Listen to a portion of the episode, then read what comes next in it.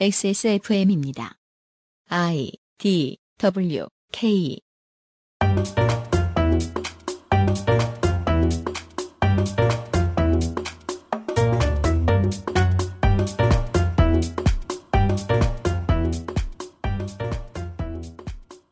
(2018년 12월) 세 번째 토요일 그것은 알기 싫다. 미스윤의 알바 기록실로 오늘도 꾸며드립니다. 반갑습니다 청취자 여러분. XSFM의 유승균 책임 프로듀서입니다 윤세민 에디터가 앉아 있습니다. 네, 안녕하십니까. 윤세민입니다. 잠시 후에 윤이나 비정규인을 만나도록 하겠고요. 광고를 네. 와서 빠르게 시작을 하죠 그것은 알기 싫다는 용산의 숨은 보석 컴스테이션. 한 번만 써본 사람은 없는 빅그린 프리미엄 헤어케어. 에어비타 더스트 제로. 액세스몰 프레그랜스 스토어에서 도와주고 있습니다. 지금 유리한 가격대의 부품, 지금 가장 핫한 하이엔드 장비, 아니면 고장 리포트가 적은 부품으로 이루어진 사무용 PC까지 당신이 찾는 데스크탑을 상담 없이 구입할 수 있는 기회, 액세스몰에서 컴스테이션 이달의 PC를 찾아주세요. 주식회사 컴스테이션. 잊지 마세요. 두피 역시 피부란 사실. Big Green damage care 케라틴 hair mask. 초미세먼지까지 확실하게 반가워 에어비타 더스트 제로 소셜에서 보셨겠고 그저께자 어제자 방송에서 열심히 얘기했지만 귀에 못이 박히도록 말씀을 드려야죠. 청취자가 실제로 있다 캠페인 아, 그 알실 300회 공개 방송에 쓰려고 합니다. 아, 청취자 듣는 여러분들 본인께서 그것은 알기 싫다 출연자들께 질문을 하시는 영상을 찍으셔가지고 xsfm25@gmail.com으로 보내주십시오. 저희는 얼평을 하는 못다 처먹은 그지 새끼들이 아닙니다. 누가 그랬어요? 많지 뭘. 아, 갑자기 화가 나셨길래. 한국에 그런 사람 너무 많아요. 싫어 죽겠어. 음, 네. 그 미국이나 유럽에서 그 스포츠 중계하다가 사람들 찍으면 음. 네. 사람들이 다 좋아하잖아요. 카메라 막 좋아하잖아요. 네, 네, 네. 거기서 춤 잘 춰가지고 유명해지고 그러신 분들도 계셔. 맞, 네, 맞습니다. 근데 우리나라는 찍을 때부터 얼평이야 카메라 감독이. 어, 네. 버릇이 못돼 먹었으니까 사람들이 싫어하는 거야. 근데 우리나라에서도 춤 잘 춰가지고 유명해진 분이 계세요. 네. 그 스웩 소녀 있잖아요. 아 그렇구나. 네, 옆에 남동생과 함께. 근데 사람들은 다 일단 무슨 저 뭐냐 그 화생방울연처럼 엎드리고 본다고요. 음, 음. 예, 그러실 필요 없습니다. 찍어서 보내주세요. 이 문학인하고 농축산인하고 시사 아저씨, 비정규인, 지회장님하고 네티즌하고 소장님 중에 한 분을 골라서 아, 그동안 궁금했던 거를 꼭 질문을 해서 보내주십시오. 가장 적절한 질문을 하신 분께 한국 레노버에서 싱크패드 X280 한 대. 사고 싶은데 못 사는 물건입니다. 네. 2등은 퍼펙트 25 전화 영어에서 제공하는 플레이스테이션 4 프로 1테라 한 대. 근데 그걸 왜 퍼펙트 25 옛날에도 애플워치도 직접 사서 주셨죠? 네, 저분이 풀면 대박이에요. 그러니까요. 저희가 네. 레데리 방송을 해서 그런가? 그리고 3등 에어비타 더스트 제로 2. 네, 넓은 방에 쓸 수 있습니다. 이쁘게 생겼습니다. 4등은 평산네이처에서 제공하는 야왕 그 사운드 틀까? 아, 네. 네. 네. 네. 여왕 테이프 여왕 나이트 아, 한 박스 드립니다. 네. 저는 효과가 있는 것 같다는 느낌을 받을 때가 있습니다. 그러니까. 효과가 있을 수도 있습니다. 네. 어, 선물을 못 받으시면 사시고요. 네. 어, 이벤트 꼭 좀 참여해 주십시오. 부탁드리겠습니다. 퍼펙트 25 사장님은 그러니까 보통은 이렇게 뭐 무료 수강권 음. 이런 게 우리가 생각하는 이제 스폰서의 선물이잖아요. 근데 그냥 반은 성격상 안 그럴 거예요. 예. 무료로 받으면 수업 열심히 안 듣는다 이런 생각을 하실 분이에요. 아, 네. 그러니까 좋아하는 걸 드리자. 그렇죠. 네. 왜냐하면 수강생이 열심히 해야 가르치는 노동자들 선생님들도 편하거든요. 네, 기분 네. 좋거든요. 이럴 네. 때. 네. 여튼 이벤트에 참여해 주시고요.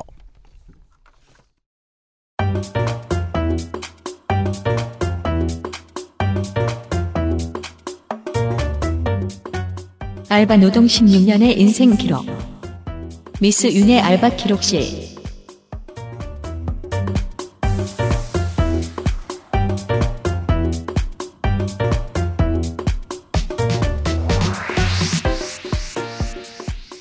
올 초겨울의 기획 미스 윤의 알바 기록실. 어, 오늘도 주말 시간에 돌아왔습니다. 윤이나 비정규인이 또다시 나와주셨습니다. 안녕하세요. 윤이나입니다. 오늘은 시작을 청취자 여러분들의 사연으로 한번 시작을 해 보겠습니다. 네, 사연이 난무하고 있어요. 네, 알바 이야기들입니다. 그러니까 사람들이 다 이렇게 살아온 거예요, 사실은. 네. 네. 다 메일로 오는 거죠. 그렇죠, 그렇습니다. 음. 네네네. 음. 먼저 땡 현숙 씨가요. 어, 2008년에 교회 관련 업체에서 일을 하셨다는데, 어, 여기는 성경도 팔고 찬송가 음성 파일이나 이미지 같은 것도 제작하고 음. 이런 데들이 있습니다. 큰 음. 교회 주변이나 아니면은 예 예. 네.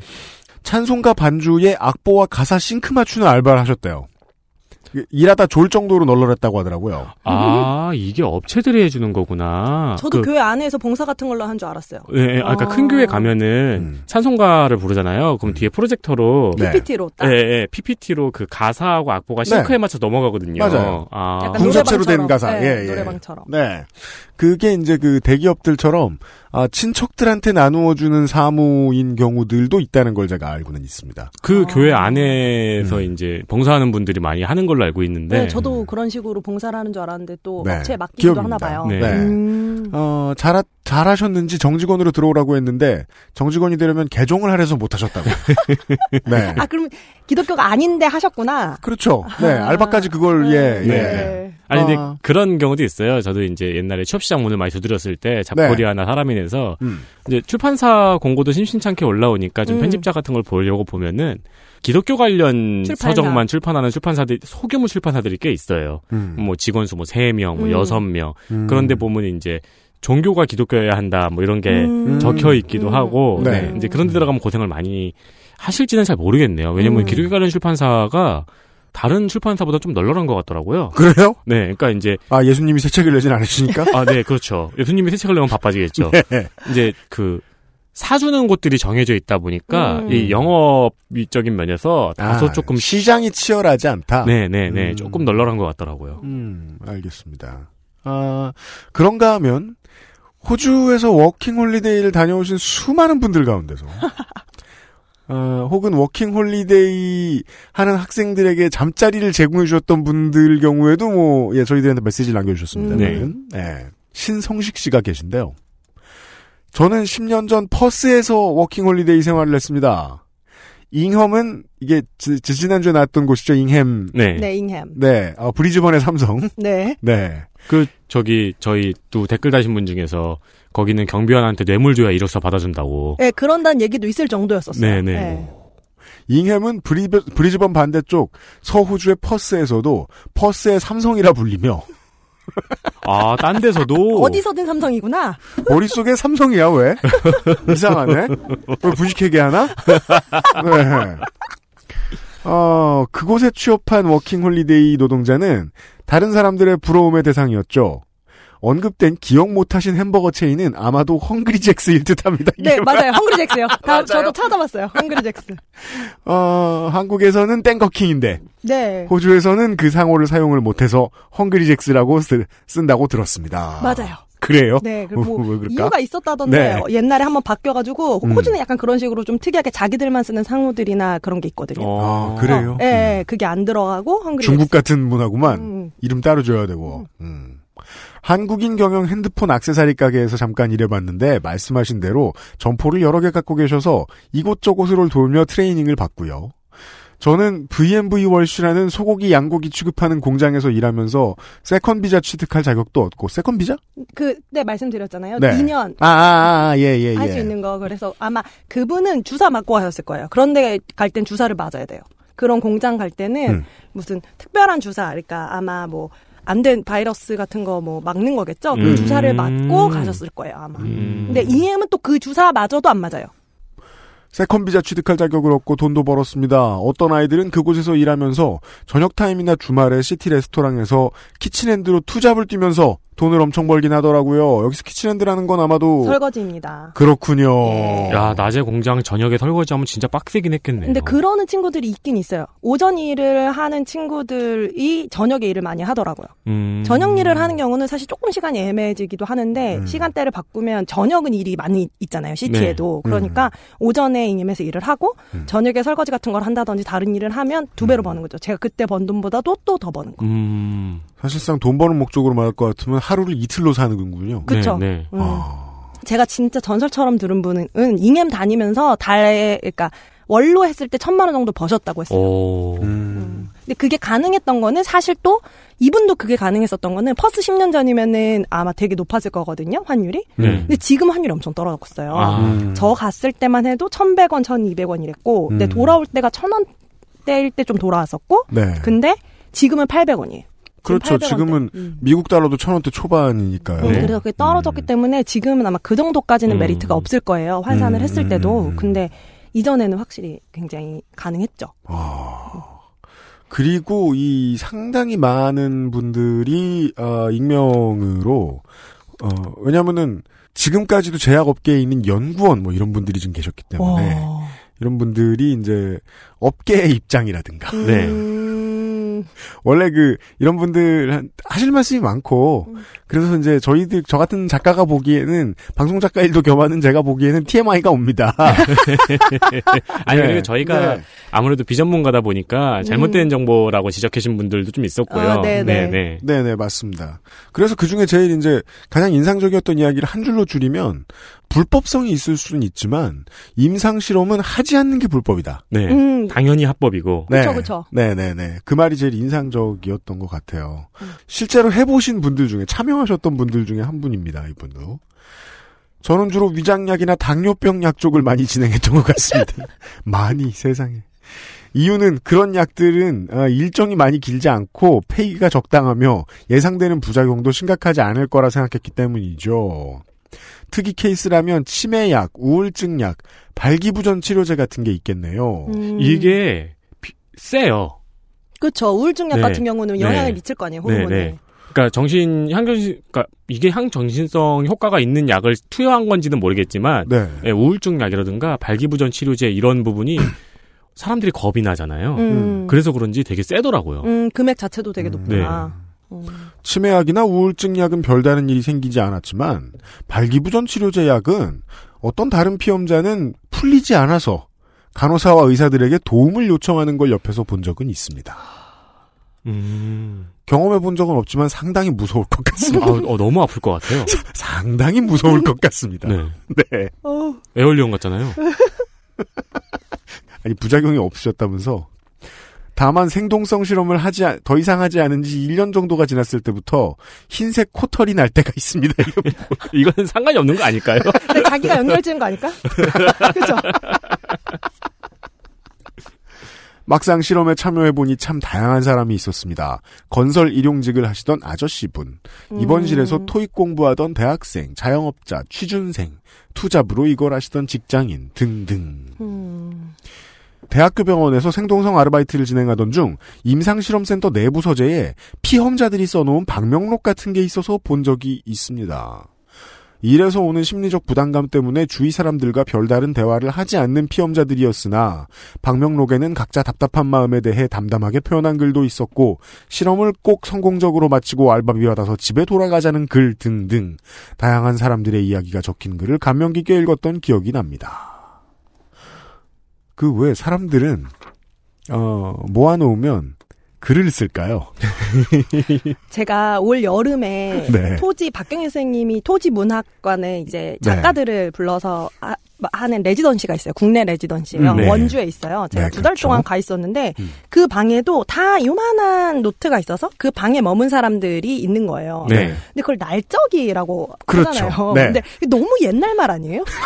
제, 제 세대 때 그러니까 그래서 막, 막, 어, 날적이야. 막 이러면서, 막, 어, 하여튼 안 된다. 문인들 이래서 안 된다. 막 이러면서 막 읽었어요. 근데 또 막, 문인들은 그런데도 글을 그렇게 그냥 가볍게 안 쓰세요. 막. 맞아. 어, 아, 왜냐면 막. 가- 가오 대박 잡어. 심지어 그건 다른 문인들이 보는 건데. 그치, 그렇게 되는 거예요. 이 다음에 이 방에 들어오는 문인이 볼 것이다. 네. 이게 있는 거예요. 그래가지고, 뭐, 뭐, 토지 창밖에는 뭐가 내립니다. 막, 막 이런 거를 막 너무 아름답게 쓰는데 좋죠. 좋은데, 예, 날적이라고 돼 있어서 좀, 예, 놀랐던 기억이 있어요. 옛날에 저 대학 다닐 때도 이제 그런 작가들이 와서 이제 창작실로 사용하라는. 예, 레지던스 같은 기능에 대해서 얘기를 들었는데 그때는 대, 대장금 할 때였어요. 네. 그러니까 다 방 안에서 한 발자국도 안 나오다가 대장금 할 때 나오면은 로비에 모여가지고 말없이 대장금만 보고 들어간다고.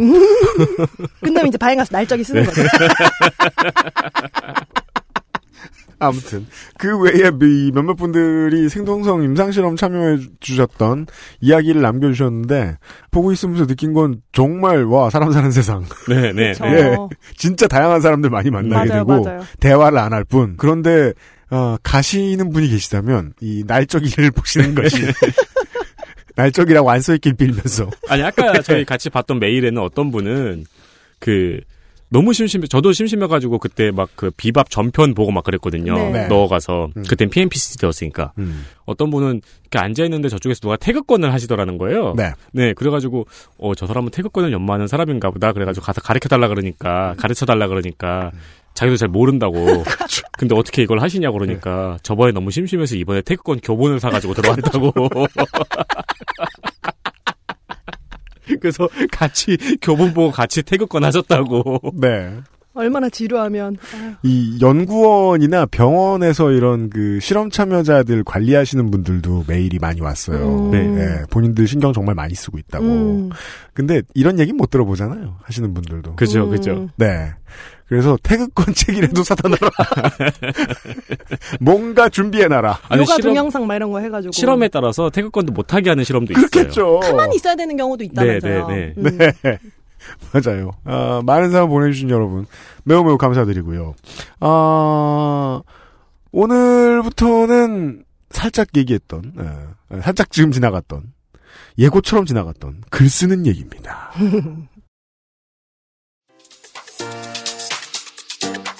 알바, 예능 프로 구성 작가, 급여, 막내 작가 기준 주급 최저 30만 원, 강도, 체력 4, 정신력 4, 추천 대상, 방송 일을 경험해보고 싶은 사람.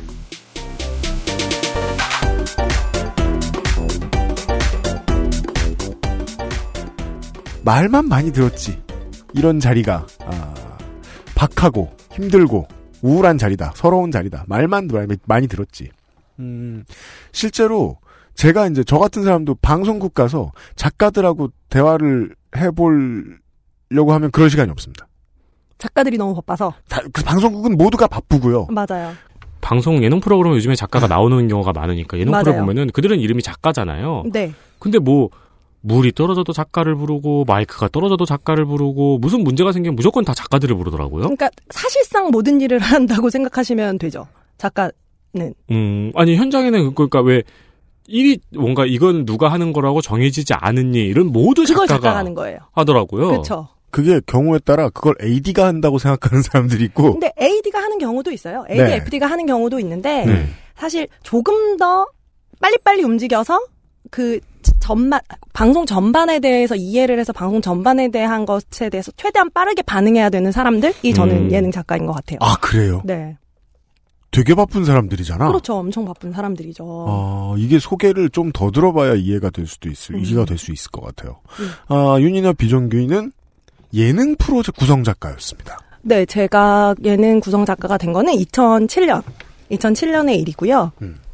2007년에 원래 대부분 작가가 어떻게 되는지를 되게 많이 궁금해 하잖아요. 예능 네. 작가 같은 걸 어떻게 해서 저 직업을 갖게 되지? 이런데 99.9% 아카데미를 통해서 아카데미. 네, 보통 이제 MBC 아카데미, SBS 아카데미 이런 방송국에서 식으로 방송국에- 운영하는 곳. 네, 방송국에서 운영하는 아파- 아카데미들이 있어요. 사실은 뭐 음. 방송국이랑 direct로 연결된 건 아니고 네. 그 아카데미를 통해서 방송 일을 하는 사람들을 일종의 직업 교육을 하는 거죠. 음. 근데 저는 그 케이스가 아니었어요. 그러니까 99.9% 에 속하지 않은 0.1%였죠. 음. 아 그러면은 파벌 문화 같은 것도 있겠네요. 기수 문화나. 글쎄요. 기수는 있어요. 파벌은 기수 있어, 모르겠어요. 또? 네, 기수는 있어요. 아카데미인데? 네, 아카데미 기수로 말하더라고요. 저도 그걸 들어와서 알았는데 제가 특이한 케이스였던 이유는 2007년에 SBS가 음. 공채를 해서요. 네. 방송 작가 공채를. 아. 근데 그 공채가 되게 특이한 케이스였던 이유는 제가 지금 돌이켜 보면 음. 그걸 한 이유는 기획안을 좀 많이 받아보려고 했었던 것 같아요. 음. 기획안 숙제가 있었거든요. 음. 기획안을 아, 아. 제출하는 거였어요. 이제 작가들이 내면 들어가면서 네. 자기가 갖고 있는 기획안을 제출하고 뭐 설명을 하고 이런 되게 아무렇지도 않게 말씀하시는데 그 젊은 사람들한테서 아이디어 빼먹으려고 했다는 거 아니야. 그쵸. 그렇지 않았나 생각한다는 거죠. 네, 알고, 알고. 그랬다라고 정황이, 할 정황이. 그랬다고 어, 네. 소설을 써볼 수 있다. 지금 이제 네. 수많은 디자이너 분들이 무릎을 치셨을 거예요. 그쵸. 네. 그렇죠. 그런 부분이 있지 않았을까라고 생각은 하는데 네. 그게 그래서 저는 그거를 어 일종의 그그 제가 원래 PD 준비를 하고 있었었기 때문에 음. 그 언론고시를 준비한 사람들이 모이는 카페가 있어요. 네. 음. 다음 카페 같은 거죠. 네. 거기에서 이제 그걸 보고 저는 그냥 서류를 내본 거예요. 음. 그냥 하려고 한 건 아니고. 음. 그리고 나서는 사실 대부분의 사람들은 다 그냥 작가 이 아카데미 출신들이었던 거예요. 네. 왜냐면은 작가가 어떻게 되는지 그 경험을 해보고 그 상황에서 이 공지를 받은 사람들이 그 사람들이었던 건 셈이죠. 네네. 그래서 아카데미 출신의 작가가 한 명, 그리고 제가 한 명 된 거예요. 두 명이 최종적으로 합격을 했는데, 네. 그래서 아카데미 출신의 그 작가랑 저랑 저는 정말로 아무것도 모르는 음. 이 아카데미 출신 작가는 정말 그 아카데미 출신으로 아카데미에서 가- 받은 교육을 가지고 다음 날 이런 투입 돼도 되는 수준. 그렇죠. 근데 뭐 사실 이건 투입이 된다고 해서 뭐 바로 아는 수준 이런 건 아니에요. 이게 음. 작가라는 직종이 되게 특이한 게 무엇인가 그 어떤 자질을 가지고 어떻게 해야 된다라는 감각이 저는 없는 게 왜냐면 막내들은 사실 글을 안 써요. 저희는 글을 막내들에게 작가라는 직업이라고 해서 막내 작가들에게 글을 쓸 수 있는 기회가 거의 주어지지 않거든요. 음. 음. 대본은 그 윗사람들이 쓰는 거예요. 그 음. 팀에서 일곱 명 정도의 작가가 있고 보통 지금 사람들 이름이 다 나와요. 지금은 검색하면은 네, 어떤 네, 프로그램 네. 이렇게 검색을 하면은 음. 작가들이 일곱 명 여덟 명 나온다. 그러면은 앞에 세 사람에서 네 사람 정도까지만 쓰는 거예요. 또 제일 위에 있는 사람은 안 쓰잖아요. 그렇죠. 그래요? 정확하시다. 네. 지금 그 사람은 그냥 검토만 하는. 그래서 아. 사실은 또 메인 작가는 모든 기획과 이 모든 그 과정에 참여를 하지만 대본을 쓰진 않아요. 그러니까 대본 작가 정도는 세컨에서 세 번째, 네 번째 정도까지인 거예요. 네 번째도 아니에요. 한 두세 번째 정도가 대본을 쓰고 밑에 네 명.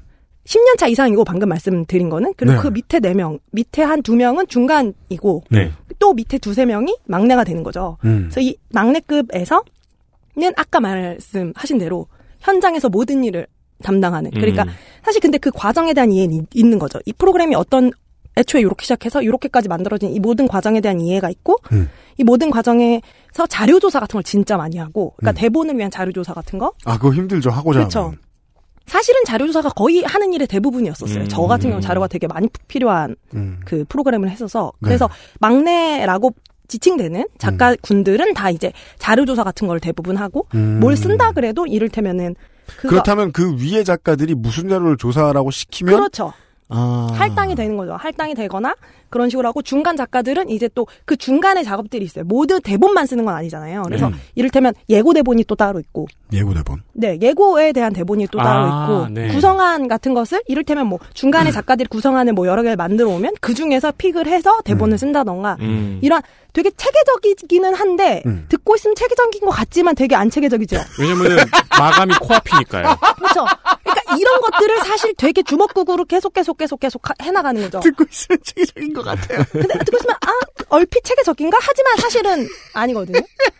근데 이 이걸 되게 주먹구구로 그냥 끊임없이 막는 거예요. 네, 네. 그 네. 밤샘이랑 막 네. 이렇게 하면서 이걸 굉장히 빠른 속도로. 네. 음. 근데 이제 그 상황에서 막내들은 그냥 하라는 일을 하는 거죠.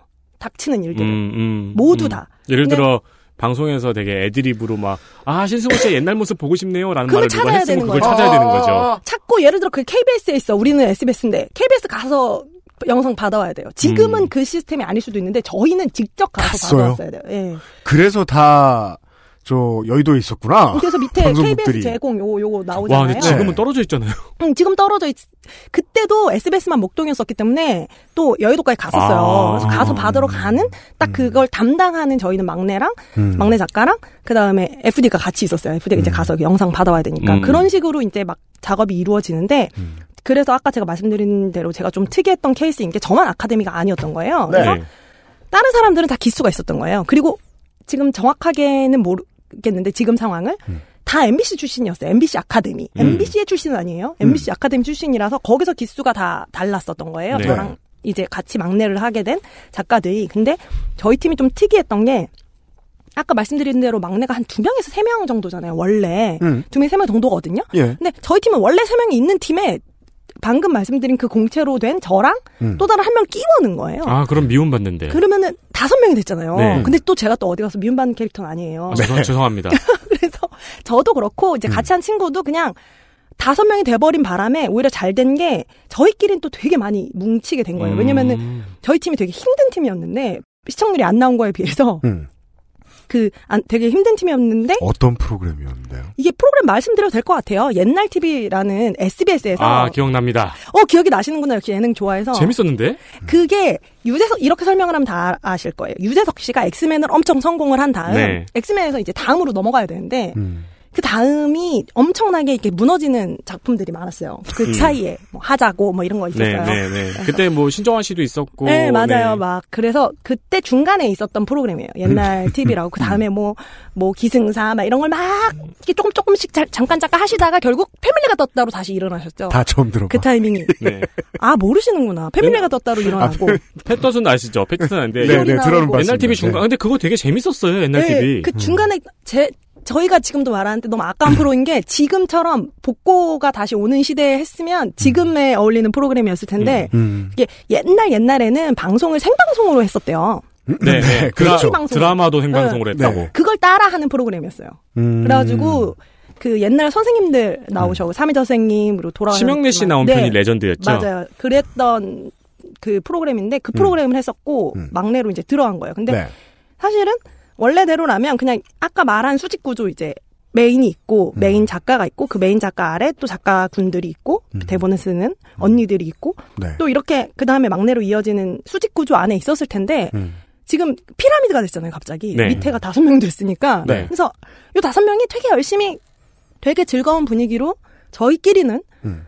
근데 다 다들 이렇게 생각했죠 언니들의 입장에서는 위에서 입장에서는 아, 두 명이 면 충분히 했을 일을 다섯 명이서 모자란 애들끼리 한다 이런 식으로 음. 생각을 했었던 것 같은데 음. 그런 거 치고는 뭐 열심히 다섯 명이서 잘 뭉쳐서 해서 프로그램이 끝난 거랑은 별개로 음. 그 다섯 명은 굉장히 친하게 잘 지내고 있고 음. 그 중에 이제 또 두 명은 지금까지도 작가를 하고 있고 네. 네, 어. 그렇습니다 예능 작가로 네. 공채인데 주급을 요거밖에 안 줘요?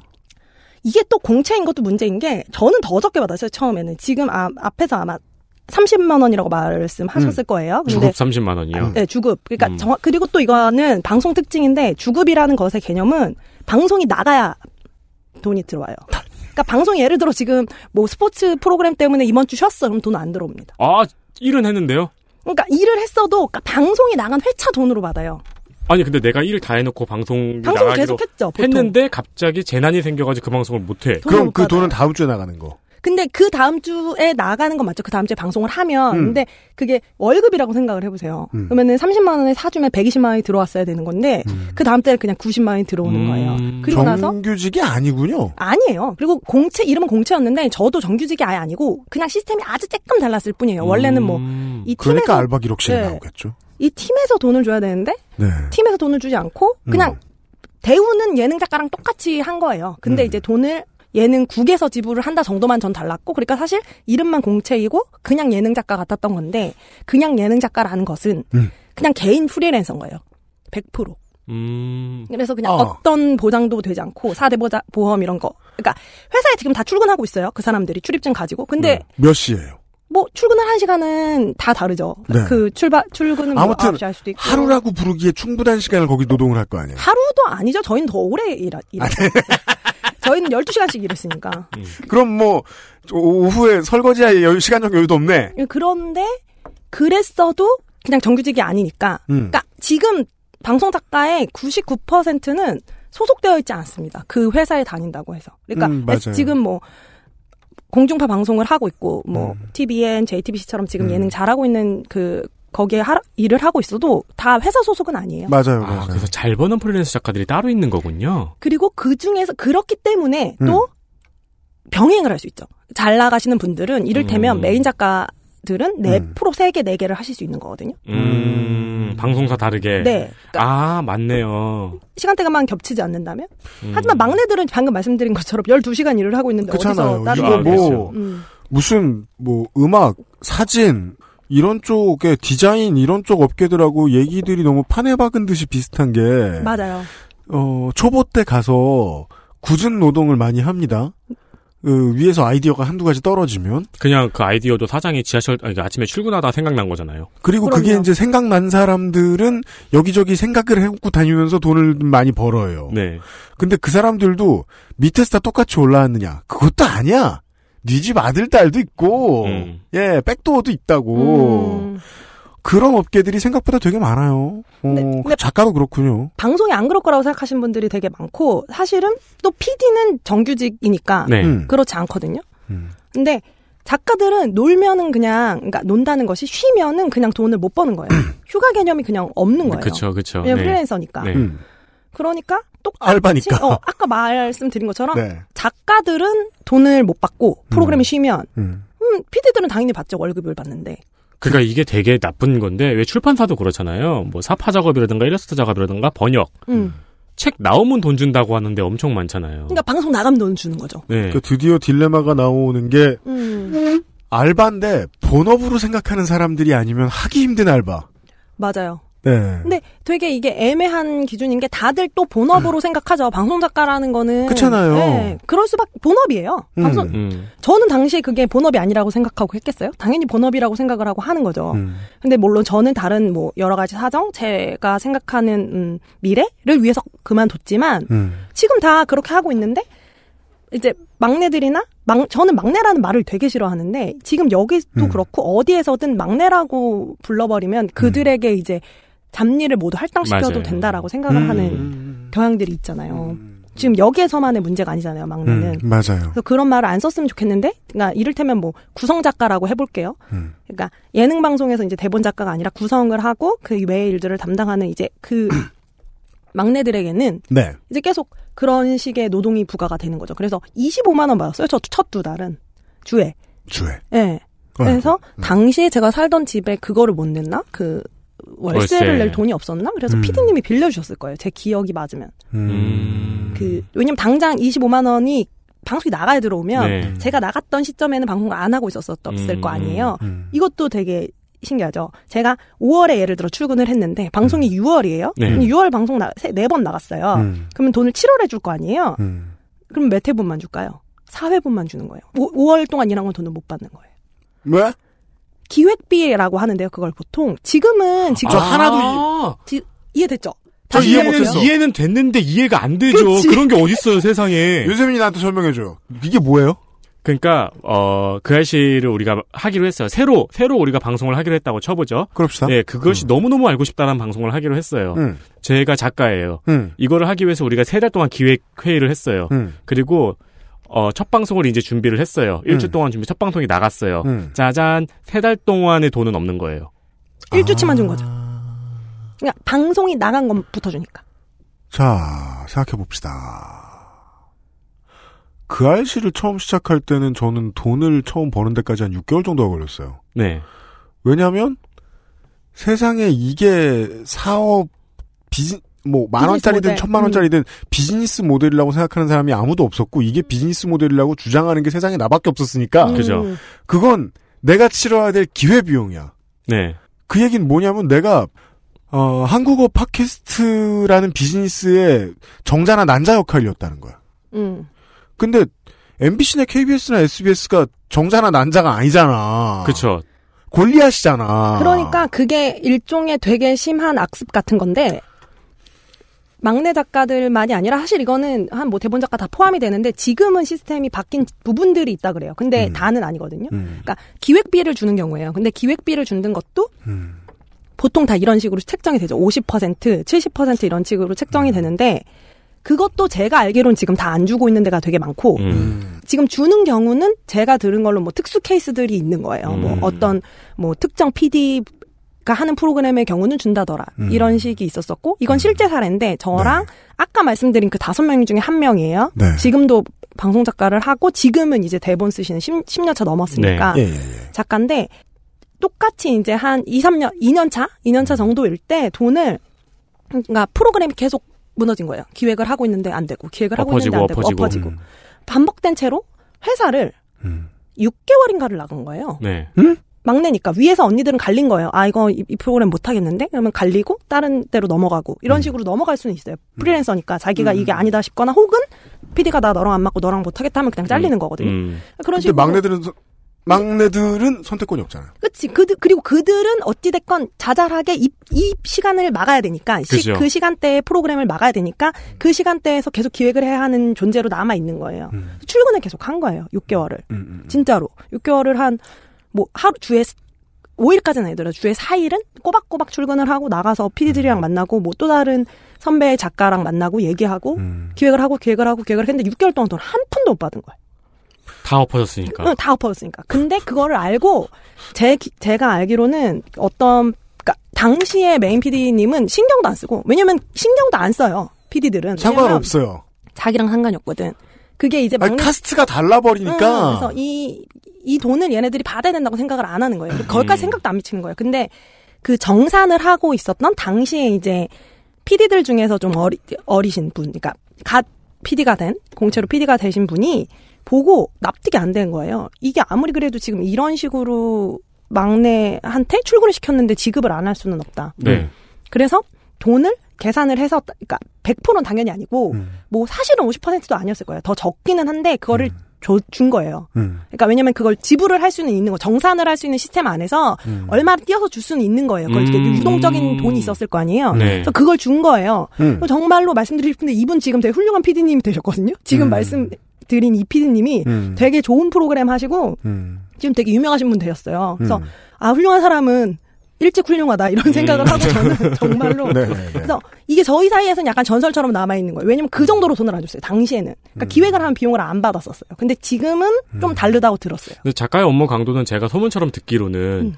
집에서 자고 있다가 새벽 3시에 카톡 하나 오면 택시 타고 뛰어 나가야 나가야 된다고 들었거든요. 그래요? 책에도 나와 있는 사연 하나 있을 텐데 음. 저랑 이제 작가들이 약간 하루 거의 하루도 못 쉬고 일을 계속 한 거예요. 막 엄청 바쁜 거예요. 초반에. 그리고 프로그램 런칭할 때 얼마나 바쁘겠어요. 그래서 미친 듯이 바빴었는데 일요일인가 처음으로 쉬었어요. 토요일인가 하여튼 그래서 다 쉬고 있었고 저는 아직도 안 잊혀지는데 저는 명동에서 친구들을 만나고 있었고 이제 각자 그 저희 다섯 명의 막내 구성 작가들은 각자의 일을 하고 있었을 거 아니에요. 네네. 진짜 오랜만에 뭐 쉬었으니까. 큐, 큐를 까먹거나. 그렇죠. 그리고 한 명은 심지어 목욕탕에 있었어요. 아직도 안 잊혀져. 왜냐면 목욕을 한 간, 한 모습으로 나타났거든. 그래서 그러고 있는데 갑 자기 소집한 거예요. 네. 전화가 온 거예요. 저 지금 니네 이게 뭐 이렇게 해놓고 속- 뭐 잠이 와? 막 이렇게 된 거예요. 뭐, 헐. 왜냐면, 그니까 뭔가 마음에 안 드셨던 거죠. 음. 그래서 다 소집이 된 거예요. 그러면 그냥 가는 거예요. 그 자리에서. 저는 친구들이랑 티라미수 제가 좋아하는 케이크를 먹다가 진짜 한입 먹고 택시 타고 바로 가고 그리고 목욕하다가 오고 이렇게 해서 다섯 명이 다 모인 거예요. 아이고. 일- 토요일 오후에 다 이제 화장도 안 하고 뭐 그냥 그렇죠, 진짜 뭐 그렇죠. 어떤 예, 그냥 예, 그런 예. 모습도 아닌 채로 이게 뭐지 왜 불려왔지 이렇게 되는 상태가 되는 거예요. 음. 근데 그 경우는 되게 특이한 케이스고 그 경우는 지금도 저희끼리는 그냥 웃으면서 말하기는 해요. 그러니까 음. 뭐 그런 변덕이 있었었고 그렇게 불려왔다 이런 건데 음. 지금 생각해 보면 그러면 안 되죠. 그럼요. 당연히 안 되죠. 근데 그런 일들이 벌어지는 거예요. 그리고 밤샘 같은 거는 되게 일상적이고. 아니 요즘 아니 요즘 아니고 언제든 이러면 차 만들고 반도체 만들고 이런 대기업들이 방송사 데스크에서 자기들 까는 거 되게 억울하겠네요. 이쯤 되면. 그쵸. 네. 저는 비정규직 얘기하고 어, 특히 이제 프리랜서 얘기 같은 경우는 내부에서 지금 작가들이 그런 일들을 하고 있는데 저런 얘기를 저렇게 계속 뻔뻔하게 해도 되나 하는 생각을 했었어요. 사실. 근로시간 그 예외 업종이죠. 적용 예외 업종. 음. 네. 물론 뭐 세상 모든 메이저 비즈니스라는 건 뭐 저희가 저희 그 아실에서 늘 말씀드리는 거지만 이중성이 있고 음. 당연히 미선자의 모습을 할 수밖에 없다는 건 알겠는데 그 낙폭이 워낙 음. 크다는 생각이 제가 지금 들고 그래서 저 제가 되게 비판적으로 방송을 바라봤던 시기에는 제가 이제 예능 작가를 안 하고 그 이후에 이제 TV들을 볼 때 하는 생각들이 있었을 거 아니에요. 네. 그때는 그런 생각을 진짜 많이 했죠. 뭐 비정규직에서 특히 비정규직이나 뭐 계약 관련 계약서도 안 쓰거든요. 지금은 음. 계약서를 쓰는지 모르겠어요. 계약서를 썼단 쓰라고 했는데 여태까지 KBS에서 안 썼단 얘기를 저희가 전해드린 적이 있죠. 음. 그러니까 계약서를 작가들은 계약서 안 쓰거든요. 네. 구두예요. 말 어 내일부터 출근인 거예요. 아 근데 그 그거는 뭐라고 얘기할까 그 최소한 지출 결의서에 사인하는 정도는 해야 되지 않습니까? 제가 사인을 했었을 지출 결의서에 사인을 했었을까요? 저는 뭐에 사인을 한 기억은 없어요. 안 해요. 네, 네. 그거는 저기 저는. 사인을 왜 해요? 저기 뭐야. 기한 올리는 사람이 기한 올리면은 위에서 그냥 결제해 주는 거죠. 그러니까 음. 물론 뭐 프리랜서라는 게 그 건당 비용을 받는 거라서 물론 그것도 전혀 말이 안 됩니다만 예. 엄청 유연한 해고가 가능하잖아요. 사실 방송은. 그렇죠. 특히 그러니까 작가들은. 그냥 연락을 안 응. 하면 해고인 거죠. 네, 맞아요. 그런 네. 경우도 있고 또 여긴 경우도 있고 그런 식으로 관두기도 하거든요. 그렇겠죠. 지금은 또 이런 느낌이 들 때가 있어요. 이제 저랑 저 여전히 이제 작가인 친구들이 있으니까 그 친구들이 막 요새 막내들은 막내들이라고 하니까 요새 막내들은 아 전화 한 통도 안 하고 잠수 타고 일을 음. 하다 그러면 사실은 되게 음. 지금 당장 방송해야 되는데 그걸 누군가 다른 사람이 막아야 되니까 되게 무책임한 일이잖아요. 네. 그런데 그런가 그러 그게 잘못된 일인 것과 동시에 음. 말 한마디로 자르고 방송국은 음, 음, 뭐 음. PD들도 마찬가지고 음. 말 한마디로 고용하고 말 한마디로 기분 상하면은 그냥 못 나오게 하고 이런 것들이 위에서 또 반복되고 있는데 음. 그러한 것들에 대해서만 얘기를 하는 게 좀 저는 의미 의미가 없다기보다는 모순이죠. 어, 야, 모순이라고 네. 생각하거든요. 네. 그동안에 이 알바 기록실에서 어, 노동권에 대한 얘기를 별로 안 해봤어요. 음. 그죠? 근데 오늘 처음 하게 된 게 그 전에 앞에 일들도 누군가에게는 커리어고 누군가에겐 직업일 수 있는데 음. 이건 정말 전업이라고 생각하고 열심히 해줘야 굴러갈 수 있는 음. 일인데 어, 이렇게밖에 대우를 안 하다니. 그래서 제가 지금 머릿속에서 그 조선일보나 중앙일보에서 봤던 그 사설 섞인 기사가 생각나는 거예요. 그 인사 담당자나 이제 그 회사의 그 고위직들이 요즘 저 젊은이들을 되게 두려워한다는. 음. 예. 네. 말도 안 듣고 목 뻣뻣하다는. 네, 네, 네. 네. 음, 밀레니얼들. 네. 몇 명 보고 저런 소리를 하며 음. 실제로 그들이 뒤었던 건 어느 정도 태도였을까? 음. 네, 맞아요. 그 재미 이렇게 부리는 회사가 있는데 사람을. 그러니까 저희는 대학 가서 선배가 엎드려 뻗치라면 엎드려 뻗쳤잖아요. 음. 근데 요즘에는 선배가 엎드려 뻗치면 뭐래 이런 다음에 저 선배가 엎드려 뻗쳐 하라고 했다면서 단톡방에 키키키 이러고 비웃는 데잖아요. 음. 그러니까 이 선배들은 혼란스러운 거죠. 근데 이게 사실 맞죠. 그게 맞, 왜 엎드려 그쵸. 뻗쳐야 뭐, 돼? 왜 엎드려 뻗쳐 내가 내 돈 내고 대학 갔는데. 그러니까요. 음. 모든 대학생들이 다 이런 각성을 이제 개인주의로의 각성을 했는지는 모르겠습니다만 모든 방송 작가가 각성을 할 수는 없었다는 건 우리가 TV를 보면 압니다. 네. 프로그램들은 여전히 번쩍하게 잘 굴러가니까요.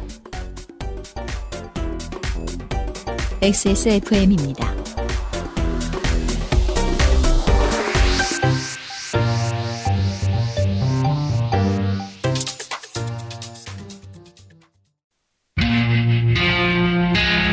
Artisan by John Varvatos. Access Mall Fragrance Store에서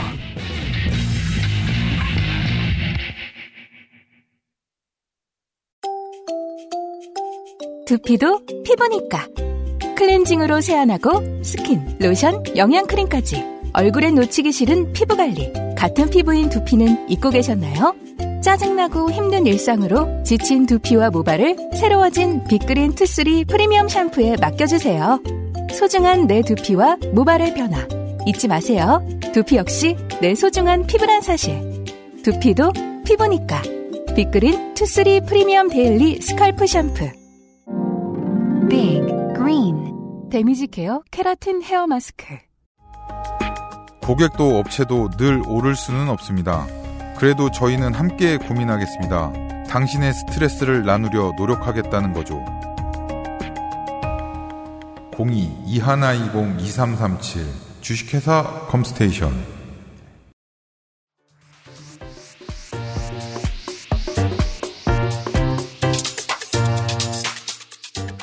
그리고 좀 그런 시스템이 있는 것 같아요. 작가들은 동시에 자기가 개인으로서 받을 수 있는, 그러니까 개인 프리랜서로서 존재하기 때문에 능력이 있으면 능력만큼 올라갈 수 있다는 생각도 있는 거예요. 음.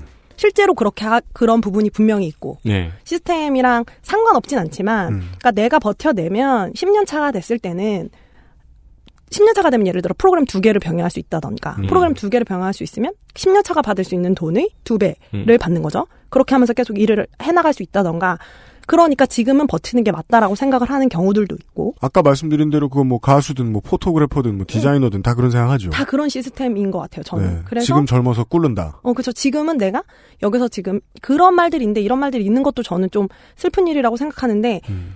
보통 조언을 그렇게 해준다는 거예요. 방송 작가들한테는 특히 예능 하는 친구들한테는 최대한 빨리 시작하고 왜냐면 결국 연차가 다 굴러 먹어야 그쵸. 되니까. 네. 결국 연차를 쌓는 게 핵심이니까 뜯겨 먹혀야 되니까. 예, 무조건 최대한 빨리 시작하고 빨리 시작한 다음에 이제 막내였던 기간들은 그러니까 힘들게 되게 적은 돈으로 일을 해야 하는 그 기간들은 그냥 빨리 쳐내라는 거죠. 음, 이미 네. 지나가 버리라는 거예요. 그 네. 시간을 빨리 지나가야 그게 지나가고 나면 이제 너는 승리자가 된다라는 감각을 심어주는 거예요. 버틴 네가 이긴다는 감각을. 그리고 그 막내 기간을 조금 나이 차면은 못 견딘대요. 그렇죠. 왜냐면은 지금 내가 예를 들어 28인데 네. 지금 여기 저기서는 그 아카데미 하- 갔다 와서 22살, 3살에 시작을 하는 케이스도 있는데 음. 그들이랑 같이 그런데 이제 뭐 이미 한 5년, 6년 차 돼서 그런 사람들이 계속 시키고 하는 일들을 감당을 못 하는 거예요. 음, 음. 근데 저는 사실 어렸었고 어리기도 했고 전 다른 여러 가지 뭐 복합적이었지만 다른 일도 이 일을 그만했지만 그래서 저는 여기서 버티라고 말을 해주는 것이 과연 옳은 일인가 이런 일들을 할 때 당연하잖아요. 그러니까 그런 질문을 계속 계속 한다는 거죠. 아니 그 초임 장교들을 이렇게 뜯어먹으면 쿠데타 납니다. 네. 너가 나중에는 장군 돼서 떵떵거리고 살 테니까 그렇죠. 지금 전쟁 안 나면 월급 받지 마. 이씨. 근데 또 이건 또 방송 특징인데 아까 네. 말씀하신 거랑 같은 이치예요. 네. 뭐 디- 이게 업계들이 또 다 특징이 있잖아요. 디자인, 포토 다 있는데 네. 이, 이런 업종들의 특징은 그리고 또 꿈을 빨아먹는 거죠. 이게 맞아요. 너의 네. 꿈이고 지금 네가 방송국에 있다는 것이 음. 되게 중요하다는 거예요. 음, 음, 음. 왜냐면 어 난 지금 방 어찌 됐건 지금 내가 여기서 30만 원을 받고 지금 너더 음. 올랐을 수도 있지만 되게 적은 돈을 받고 굉장히 고강도의 노동을 하고 있어. 음. 하지만 난 작가고 음. 예능 작가고 방송국에 출근을 하고 있고 여기서 바깥으로 보여지는 무엇인가를 만들어내고 있는 거예요. 송- 음. 전파로 송출되는 무엇인가를 만들어내고 있고 음. 그게 정말로 누군가의 꿈이었다면 내가 그것을 하는 사람이 되고 싶다라는 마음을 가진 사람이었다면 그것을 음. 난 버텨내고야 말 거야 같은 마음 으로 굴러가게 되는 거죠. 그리고 그런 다음에 위에선 또 그렇게 말하는 거지. 쟤는 하잖아. 이렇게 말을 그렇죠. 한다는 거예요. 그렇죠. 네. 저는 종종 분명히 아름다운 순간들이 없었다고 말할 수는 없어요. 왜냐하면 저 또한 방송을 하고 싶었던 사람이고 음. 저는 되게 오랫동 당시에 저희 언니, 그러니까 저희 대본을 쓰던 선배 중에 한 분이 음. 그런 말을 한 번 했었었거든요. 녹, 녹화를 하고 있는데 그 언니가 당시 10년 차였어요. 딱 저 지금 저 정도였어요. 음. 근데 자기는 녹화를 시작하려고 하면 지금도 가슴이 두근두근 한다는 거예요. 음. 왜냐면 너무 행복한 거예요. 자기는 예능을 만드는 사람이라 너무 행복하고 음. 가슴이 두근두근하고 저기서 또 내가 좋아하는 예능인들이 저기서 방송하고 이게 너무 아름답게 느껴진대요. 네. 자긴 지금도 설레고 지금도 이걸 너무 잘하고 싶다는 거예요. 음. 너 잘하는 사람 보면 질투날 정도로. 음. 근데 그러한 마음으로 버텨온 사람이 있고 근데 누군가는 그렇게 버티지 않는다고 해서 이, 이 아름답 난 이 일을 이렇게 아름답게 해낼 거고 내가 이게 내 꿈이니까 앞으로 이런 이거 하나만 보고 나아갈 거야 여기서 불합리한 일들이 있어도 내가 이게 꿈이 아니라면. 꿈이 얻어 안 되죠 음. 꿈이 아니면 더 안 되는데 음. 꿈이 얻어 그 이유만으로 버티게 만들면 안 되는 그럼요. 거예요. 안 되죠. 음. 네. 그래서 그런 저 제가 되게 궁금했던 거는 SBS 있을 때 특히 S, 저 제가 SBS 있을 때 한 방송 작가가 SBS 건물에서 뛰어내려서 자살을 했어요. 교양국에서. 아, 스스로 목숨을 끊으셨어요. 네, 네. 음. SBS 외주 작가 투신 자살 사건. 2008년 8월 28일 SBS 방송센터 사옥에서 긴급 출동 SOS24의 보조 작가로 일하던 외주 작가 김모 씨가 야근 도중 스스로 목숨을 끊은 사건입니다. 작가는 외주 제작사 소속이었으나 주로 SBS에서 일한 것으로 알려졌고 순직, 산지 처리가 되지 않은 것으로 알려져 있습니다. SBS는 유감 표명 정도를 하였고 비정규나 신입보다는 히트작을 낸 작가 위주로 운영되는 한국방송작가협회는 별다른 대응을 하지 않았습니다. 일부 지면 언론이 이 사건을 보도했으나 방송사는 거의 보도하지 않았고 관련 기사 수도 매우 적었습니다. 근데 그 사건이 있었을 때 그 이유는 아무도 몰랐어요. 음. 그 이유는 이제 안 알려준 거죠. 그러니까 그 이거 언론에도 나왔거든요. 그랬는데 그거는 큰일인데 네 언론에도 나왔는데 화제가 안 됐어요. SBS 건물에서 뛰어내렸거든요. 음. 교양 작가였고 근데 이게 뭐 아마 그냥 뭐 개인적 사정이었다 이렇게 하고 그냥 묻혔었을 텐데 전 당시에 제가 저랑 같은 위치의 사람이니까 네. 그 사람이 왜 그런 선택을 했지? 그리고 다른 것도 아닌 왜 방송국에서 떨어졌지? 음. 이걸 생각을 했었었어요. 음. 근데 그게 화제도 안 되고 음. 그것에 대해서 얘기를 하는 작가들도 없는 거예요. 음. 그게 전 되게 이상하다고 당시에 생각을 했었고 음. 계속 왜 노조가 없지? 이런 생각이 드는 거예요. 방송 작가 노조요. 예, 노조가 네. 왜 없지? 근데 지금은 생겼거든요. 네. 방송 작가 유니언이 생겼는데 당시에는 왜 노조가 없지? 전 또 특히 대학 졸업한 지 얼마 안 되고니까 그러한 이제 노동이나 이런 거에 대해 생각을 할 때라서 어, 왜 노조가 없고 왜 이 사람들은 자기들의 권리에 대해서 얘기를 안 하고 이렇게 개인 각계 전투를 하지? 음. 왜 이렇게 개인으로서만 성공을 하는 서사를 가지고 있지? 음, 그러니까 그렇죠. 그들 안에 어느 정도는 또 예술가적인 마음이 있었던 거죠. 이, 그 작가들에게 심어진 마음 중에 하나는 또 개인으로서 성공을 한 모델들이 존재하니까 없진 네, 않으니까 네. 그렇게 가고 싶다는 마음이 다 있으니까 뭉쳐지질 않는 거예요. 네, 그 네. 뛰어난 개인들이 존재하더라도 그리고 음. 그 업무의 성격이 늘 급히 막아야 되는 업무의 성격인 업무들이 노동 보통 이제 노동권 무시가 가장 많이 일어나죠. 음. 근데 그들이 저항을 또 가장 못해요. 저항 이전에 내일까지 막아야 되는 일들이 늘 있기 때문에 음. 고찰을 잘 못해요. 음. 네. 그래서 그때 그런 고민들을 좀 많이 했었고 제일 많이 했었던 것 같고 그래서 지금 좀 자료들을 찾아봤어요. 네. 그래서 방송 작가 유니온이 설립이 된 다음에 지금 네. 방, 방송 작가의 94.6%가 여성이라고 하거든요. 음, 네. 그러니까 특히 여초 직군에서 벌어지는 일들은 더더욱 저는 관심을 갖지 않는다라는 느낌을 받을 때가 있어요. 연출부는 또 다른 특성이 있는데 주로 정규직이지요. 그렇죠. 사내 노조에 포함이 돼요. 맞아요. 그러니까 물론 뭐 사내 노조에 비정규직이 포함 안 된다는 것도 되게 말이 안 되는 건데 음. 우리나라는 아직 그 정립도 안 됐잖아. 네, 네. 음. 그래서 좀 생각을 해서 최근에 그런 일이 있었어요. 어, 친구가 지금 하고 있는 방송에서 PD분은 여성이에요. PD, 네. 메인 PD분도 여성인데 그분이 출산을 하셨다는 얘기를 들었거든요. 음. 그런데 출산을 하셔서 어, 그러면 지금 출산을 하셨으면은 복귀를 하셨어. 복귀를 하셨으면 애는 어떻게 하고 계신 거야? 그랬더니 회사에 그게 있는 거예요. 어린이집. 회사 음, 네. 소속의 어린이집이 있는 거예요. 네, 일정 규모 이상의 그쵸. 업체에서는 내 만들어야 되잖아요. 네. 거기 보내고 거기 이제 자기 데리고 와서 글로 보내고 퇴근할 때 데리고 가고 한다는 거예요. 그래서 네, 내가 그렇죠. 근데 그 친구가 딸이 있어요. 이 얘기를 저한테 해준 친구가 방송 작가가 네. 네 딸은 생각을 안 해봤다는 거예요. 되는지조차 자기는 물어볼 생각을 안 한 거예요.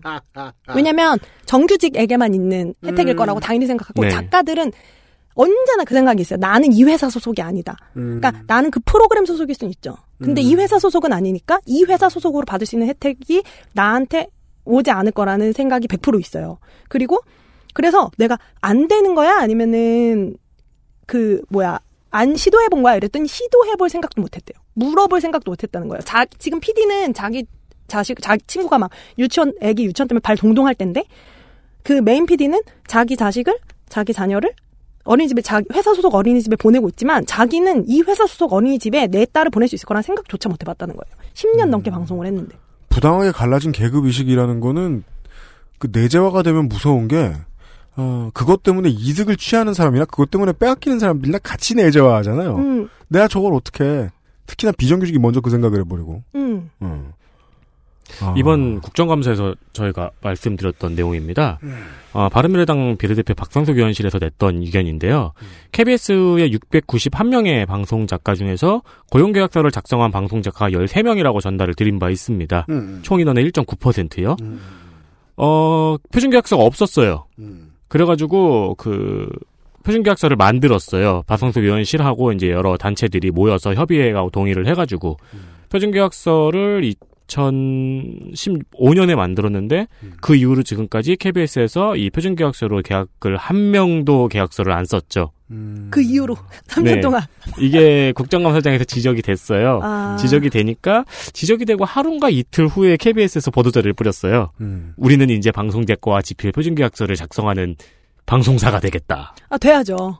공영방송부터 해야죠. 이게 3사의 재승인의 그 허용 조건이 뭘 말하는 거였는지 이제 좀 감이 옵니다. 음. 네. 생각보다 아주 거친 내용들이었어요. 음. 어, 우리가 작가 얘기 별로 못하고 작가의 노동 조건 얘기만 지금 한 시간을 떠들어 버렸어요. 너무 길게 떠들었네요. 아니 근데 진짜 얼마나 나쁜지 저는 정말 몰랐습니다. 근데 네. 이게 나쁘다라는 감각을 저는 작가들도 갖게 돼서 다행인 것 같아요. 저 하던 10년 전만 해도 저 자, 저 자신도 그냥 의문만 가졌지 그것을 어떻게 바꾼다거나 하는 생각을 못 했거든요. 네. 그리고 저는 그 상황에서 나왔으니까 그 상황에서 나와서 이제 또 다른 일들을 해나가는 상황이었으니까 크게 관심을 갖지 않고 있었는데 그래도 유니온이 생긴다거나 음. 그들이 이제 저 제가 최근에 본 자료가 그거였던 거거든요. 그 네. 방송작가 유니온에서 휴직인 육아휴직이나 음. 출산을 하고 결혼을 하는 과정에 대해서 계속 비판적이라는 거죠. 음. 방송국이. 음. 왜냐면은 결혼하면 끝이야 감 떨어져 이런 말들을 한다는 거예요 작가들한테. 그러니까 예를 들어 뭐 간호사들 처우 나쁘다라는 르포 프로그램이나 음, 뭐 뉴스 프로그램이 있으면 거기 밑에 이제 내용 확인하고 이렇게 해주는 구성 작가들도 사실은 그 간호사들과 동일한 처우를 받고 있었을 가능성이 높다. 그렇죠. 네. 그리고 방송작가협회가 존재하지만 방송작가협회는 또 조건이 되게 까다로워요.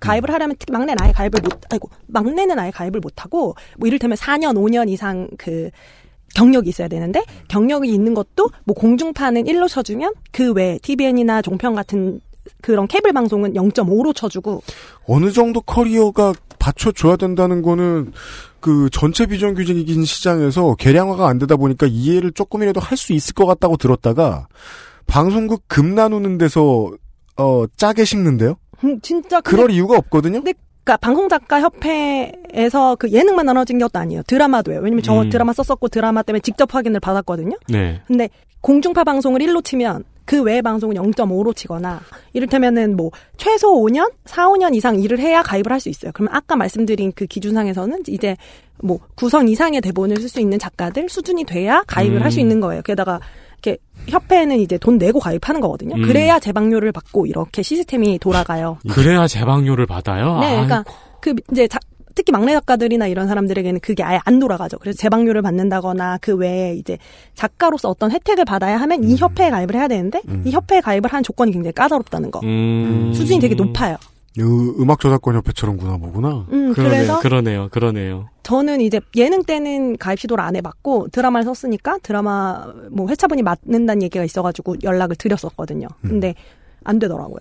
어. 안 되는 이유는 방송국이 예. 아니라서. 아니요, 저 JTBC였었는데 네네네. 0.5로 쳐가지고 0.5.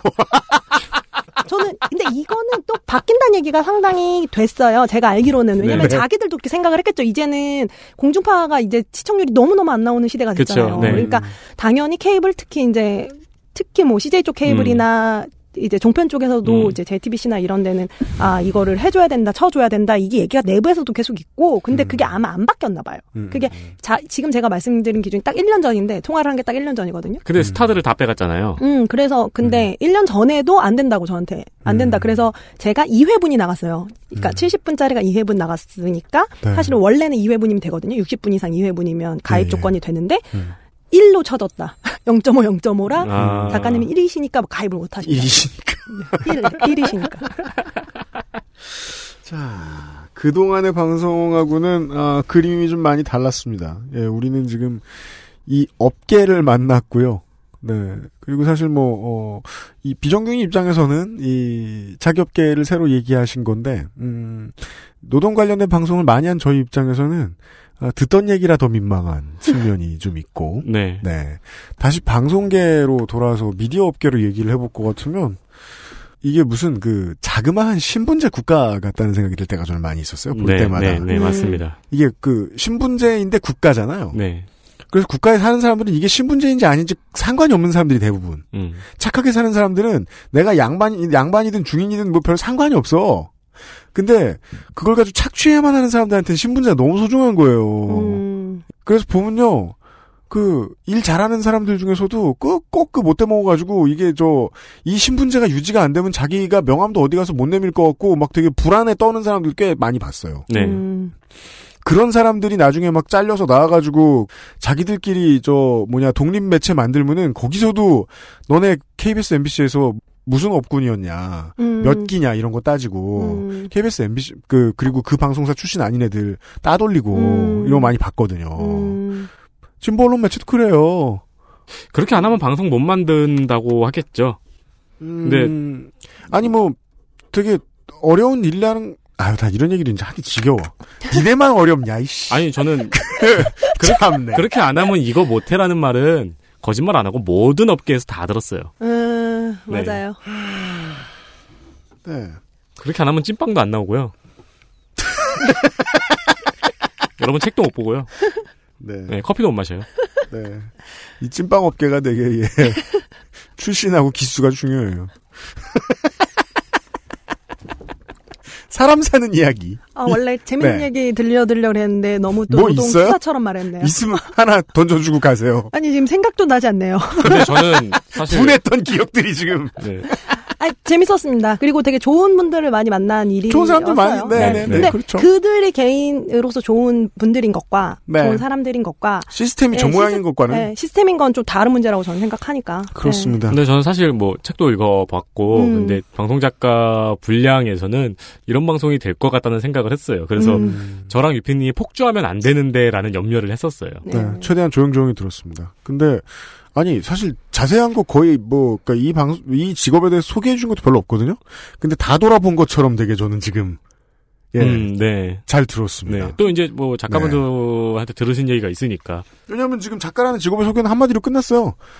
주먹구구다. 음, 법도가 없다. 체계가 없다. 네. 매일 엄청 오겠네요. 아, 해보신 여러분. 네. 그리고 끝으로요, 그, 아니, 저도 이제 늙었고, 늙으면 공화당원이 돼야 되잖아요, 원래 사람이. 네. 세상을 보는 새로운 시야도 생겼어요. 다른 위치에 있게 되면서. 그래도 똑같은 얘기를 하게 되는 게, 원래 시장은, 업계는, 노동자들은, 이 용의 꼬리가 되는 걸 더 선호합니다. 음, 음. 그러니까 메이저들이 버틸 수 있는 음. 거고요. 네. 메이저에다가 납품하는 하청업체들도 내가 메이저겠거니 하고서 버티고 있는 거고요. 네. 음. 그러면 거기에서 이제 피땀 흘리고 제값을 못 받는 어 제대로 된 대가를 받지 못하는 노동자들은 니들이 선택한 거라고 뭐라고 하기도 어렵습니다. 아주 어렵죠. 음, 사실 그럼요. 그게 저, 저는 제일 이중적이고 나쁜 행태라고 생각하거든요. 아니, 저희 같은 이제 그, 주변부의 미디어를 만드는 회사들이 고생 많이 해요, 구인할 때, 실제로. 음. 처우를 더 잘 해줘도 잘 오지 않으니까. 음. 근데 그 비즈니스의 생리하고 노동자들이 받아야 되는 처우를 연결을 함부로 지으면 안 된다.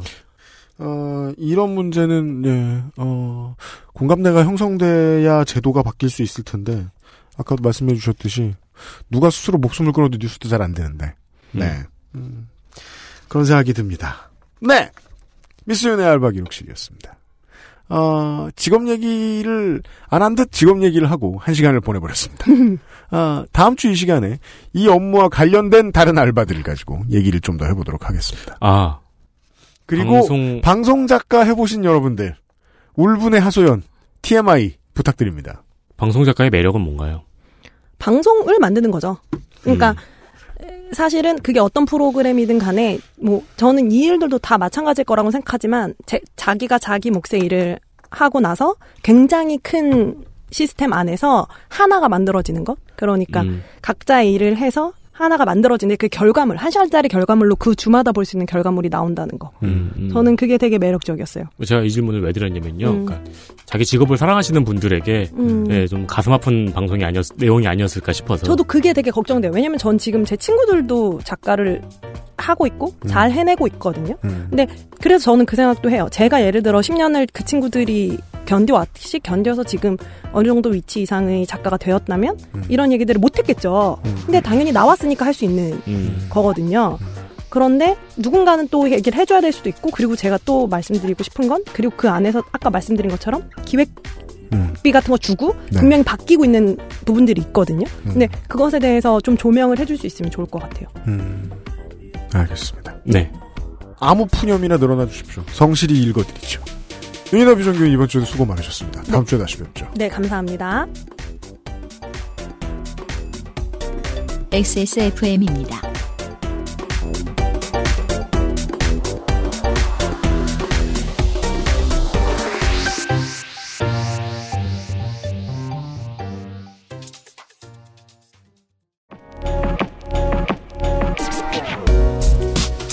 오늘 면세점에 들릴 수 없다면 액세스 몰 fragrance store를 만나보세요.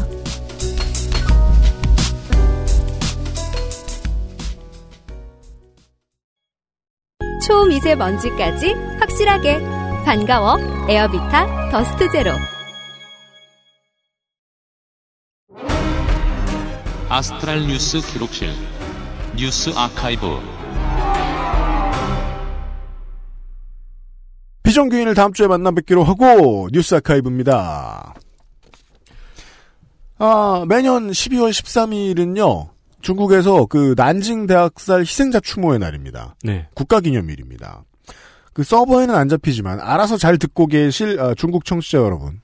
중국인이 본인이 아니시면 아, 주변 사람들의 얘기와 미디어의 얘기에 귀를 기울여 보시기 좋은 주간입니다. 네, 1990년 12월 12일입니다. 조영래 변호사가 사망했습니다. 네. 사실 제 세대에는 조영래 변호사가 시대에 어떤 의미가 있는지 잘 모릅니다. 네, 다만 음, 이제 어떤 사건을 담당했는지에 대해서만 조금 살펴보고 짐작할 수 있는 거죠. 그렇죠. 네, 맞아요. 어, 지금 망원동이 살기 좋은 동네인 이유는 물론 망원시장이 가장 크지만 네. 그 닭강정이요. 네. 어, 나들목으로 인한 한강 접근권, 음. 난지 캠핑장, 하늘공원, 문화 비축기지 등의 다양한 문화시설과의 접근성이 매우 좋습니다. 네. 근데 이게 옛날엔 전부 다 쓰레기 매립지, 분뇨 처리장, 석유 비축기지였죠. 네. 그리고 비만 오면은 안양천, 목감천, 한강물은 전 전부 그 망원동 일대로 그대로 넘어왔고요. 그렇습니다. 네, 당연히 분뇨랑 쓰레기도 감- 같이 넘어왔죠. 음. 1984년에는 5천여 가구가 침수되는 대규모 물난리가 일어납니다. 네. 이 수해에 국가 책임이 있다고 주장해서 우리나라 최초로 국가 대상 대규모 집단 소송을 시작한 이가 조영래, 박승서, 이세중, 박원순 변호사입니다. 네. 처음 한 걸로 조영래 선생이 뭘 했다라는 얘기를 하는데 시간을 다 쓸 것이기 때문에. 네. 네, 그렇습니다. 빨리 해요. 네. 어, 이 사건에서 망원동 주민이 승소를 하자 우리나라에서는 그동안 생각도 못했던 국가 대상 집단 소송의 개념이 잡히기 시작합니다. 그렇습니다. 그리고 이 사건으로 인해서 민변 탄생의 초석이 됐습니다. 네. 어, 민변의 아버지죠. 어, 뉴스 아카이브에서도 한번 전해드린 사건도 있습니다. 85년 여성 조기 정년제 철폐라고 기록이 되어 있습니다. 음. 어, 당시 재판부에서 미혼 여성의 정년은 25세라고 판결한 재판부의 1심 판결을 뒤집어서 여성의 정년도 남성과 똑같이 55세임을 재판부에서 인정받았습니다. 그렇습니다. 25세는 무슨 저 전쟁 지역도 아니고 어차피 그때 되면 죽으니까 은퇴 이런 것도 아니고 그리고 이때 여성의 조기 정년제 철폐를 같이 외친 여성단체 연합회가 지금 한국 여성의 전화입니다. 네. 이후에는 역시 아카이브에서 전해드렸던 부천서 성고문 사건 그리고 서울시 주택가에서 발생한 진폐증이 인근 연탄 공장에서 날려온 분진 때문이라는 것을 입증한 상봉동 진, 진폐증 사건에서 승소했습니다. 네. 그리고 1990년 12월 12일 폐암으로 사망했습니다. 그렇습니다. 되게 그 노동운동과 민권운동의 로망 같은 인물이죠. 네. 그 정확히 이분과 똑같은 분이 앞으로는 나와선 안 되겠다고 제가 생각할 지경인 게, 저 같은 장사치가 뭐 굳이 이거를 뭐, 칭송하기도 민망한 수준입니다만은 가장 유명한 일화가 그거죠. 그, 이분이 가실 때까지 이분의 입에서, 어, 이분이 전태일 평전을 썼다는 얘기를 들은 사람이 없다. 네. 라는 얘기입니다. 이게 지금은 이제 시대가 많이 바뀌어가지고 이게 되게 흐릿한데, 그 swag 없음의 swag이 있잖아요. 그쵸. 그게 되는 사람은 참 드물었던 것 같아요. 네. 그런 스타일인데도 이렇게 한 일이 많다는 것도 참 신기하고요. 네. 이제, 나이가 들면서, 이 민주화 시대에 많은 이제 그 영웅 유닛들이 변질되거나 그 전에 했던 일이 다시 폄하되거나 그러는 경우들은 많이 봤는데 인양반의 업적은 전혀 녹슬거나 변색이 안 돼요. 왜냐면 최초가 너무 많아서요. 그렇습니다. 그, 그 무슨 카림 압돌자바 같은 분이세요. 네. 고대 괴수랄까요? 네. 두 개군요, 오늘은 얘기가. 네. 어, 비정규인이 말이 많아서요. 뭐 저희가 많이 물어봐서 그렇습니다. 그걸 저희가 물어봤기 때문이에요. 네, 네. 감사합니다. 저희가 벌집을 건드렸어요. 그렇습니다. 2017년 작년 이맘때의 이야기입니다. 음. 12월 11일 최종구 금융위원장이 비트코인 거래 전면 금지 규제안을 검토하겠다고 발표했습니다. 아, 이때 다들 모여서 욕을 하고 난리도 아니었습니다. 네. 12월 12일 국책은행 및 우리은행이 우리은행이 가상계좌 폐지 및 신규 발급을 중지했습니다. 네. 어, 그러니까 이제 규제안을 검토하겠다고 말만 했는데 갑자기 은행에서 가상계좌를 금지시킨 거죠. 그러자, 어, DC의 상당수, 인터넷 커뮤니티의 상당수가 들고 일어나서, 네. 박근혜 때가 좋았다. 내 정부 돌려달라. 네. 그리고 그 다음 날인 12월 13일 정부가 비트코인의 미성년자 외국인 거래 규제안을 발표했습니다. 음. 그러니까 비트코인을 정부에서 규제한다라는 분위기가 현실적으로 드러났던 한 주간이었습니다. 네. 딱 1년 전이죠. 그러니까 비트코인 광풍은 우리가 아직도 기억하고 있습니다. 음. 전부 다 불안감에 떨고 있었죠. 음. 우리는 바보같이 기회를 놓치고 있는 것 아닐까. 그래서요. 그 저처럼 그런 문제에 관심 없는 사람은 참 지긋지긋했던 게 어디 식당 가서 밥만 먹으면은 온 테이블 온 사람들이 다 비트코인 얘기를 하니까 네. 우리가 뭐 뭐 손님들을 만나도 그렇고 우리 유면상 PD 지는 안 사면서 음, 맨날 얘기하고 맞습니다. 자기가 지금까지 안 샀다는 얘기로 이유로 아달 떨어졌으면 좋겠다 이런 얘기를 하고 왔다라고 기억이 생생합니다. 저는 그때 그런 소리 들었어요. 나중에 아빠는 강남에 땅땅안 사고 뭐 했어? 라는 말처럼 비트코인 안, 안 사고, 사고 뭐 했어? 네, 네. 그런 소리 들을 수도 있다. 어, 폐장도 없는 비트코인 광풍으로 인한 투기는 당연히 사회적으로 문제가 되었고요. 정부에서 비트코인을 제재한다 안 한다 소문만 무성하던 때였습니다. 1월에는 아마 제가 아카이브 시간에 소위 박상기의 난을 전해드릴 수도 있는데 음. 이제 그 비트코인 하시는 분이 이렇게 불러요. 박상기의 난이라는 말 지금은 까맣게 잊혀졌죠 진짜. 네. 그전 12월 12일에 은행들이 신규 가상계좌 개설을 중지하고 또 28일에는 업비트에서 신규 가입 및 신규 회원의 거래를 중단했어요. 네. 네, 그래서 뒤늦게 비트코인에 뛰어들려고 했던 제가 뛰어들지 못하게 됐습니다. 네. 그래서 살아있는 수도 있어요, 아직까지. 그니까 말이에요. 예, 우린 윤세민을 잃을 뻔했어요. 유면상 PD하고. 네. 이때부터 정부가 비트코인 거래를 규제하려 한다는 소문들이 구체적으로 수면 위로 올라오게 되었고 네. 언론들은 비트코인 규제로 문재인 대통령의 지지율이 하락하고 있다는 기사를 연일 내보냈습니다. 네. 그때 신났었죠 진짜. 네, 그리고 이제 TV에서 토론회도 하고 막 그랬죠. 어, 이게 기사를 쓰다가 생각이 나가지고, 지금 비트코인 현 시간 가격 한번 알아볼까요? 이때, 잔인하게 잔인하게 왜 그래 존버 하시는 분들 계실 수 있는데. 네. 네, 그래서 비트코인 갤러리도 한번 들어가 봤어요, 제가. 네. DC에. 음. 이런 글이 있더라고요. 음. 혹시 네덜란드에 아직 튤립 존버 중인 가문이 있을까? 그니까 말입니다. 네. 아, 이런 얘기였습니다. 네. 그, 사람들은 자기한테 편한 걸 얼마나 빨리 망각하는지 모르겠습니다. 우리가, 그, 금요일 날도 그, 사설과 공공에 대해서 이야기를 했잖아요. 네. 네. 공공이라 좋은 거 망각하고, 예. 사립이라 좋은 거 망각할 수 있고, 사설이라 좋은 것도 망각할 수 있거든요. 네. 예. 예, 끝으로, 예, 어, 트위터를 좀 읽어드리면서, 네. 아, 윤세민 에디터가 지난주에 망발을 했죠. 헤드셋을 사우나에 쓰라고. 아, 그러니까요. 설명에 사우나에 쓰지 말라고 돼 있다고 많은 분들이 지적해 주셨습니다. 네. 감사합니다. 아니, 근데 그 이유를 읽어보니까, 네. 비누는 못 막는다는 게 이유더라고요. 아, 진짜요? 네 네. 음. 그니까, 음, 그니까 조심해야지. 네, 쓰지 말래요. 예, 죄송, 누가 내 귀에 비누를 댈지 어떻게 알아요? 죄송합니다. 카운터 스트라이크 KR님께서, 어, 해바라기는 그 아실에서 금지 아니었나요? 근데요, 그게 참, 한 몇 년째 금지라니까 해바라기한테 좀 미안하잖아요. 네. 엄연한 꽃인데, 그니까요. 볼 수 있는. 설마 네. 사람들이 머라이어 케이 공연에서 그걸 흔들겠어요? 네, 이제는 해바라기를 놓아주고 싶습니다. 네. VONG 신님께서, 어, 정치하는 엄마들에 대한 이야기를 좀 다뤄보면 좋을 것 같다. 새로운 유형의 시민운동 같다. 예, 이렇게 말씀을 해 주셨습니다. 감사합니다. 저희도 매우 관심이 있고요. 얼마나 새로운지는 또 들어가서 물어보고 해야 알겠습니다만은, 네. 어, 너무나 강력한 화력을 생긴 지 얼마 안 돼서 발휘했기 때문에, 음. 네. 그 비결이 알고 싶은 마음은 좀 있습니다. 네. 어, 여기까지가 297회 이번 주에 그것은 알기 싫다 시간이었습니다. 언제나 지적대기는 트위터에서 환영을 하고 있고요. 그리고 저희들은 어, 남는 시간에 공개방송 준비하러 갑니다. 예매 못하셨으면 서두르시고요.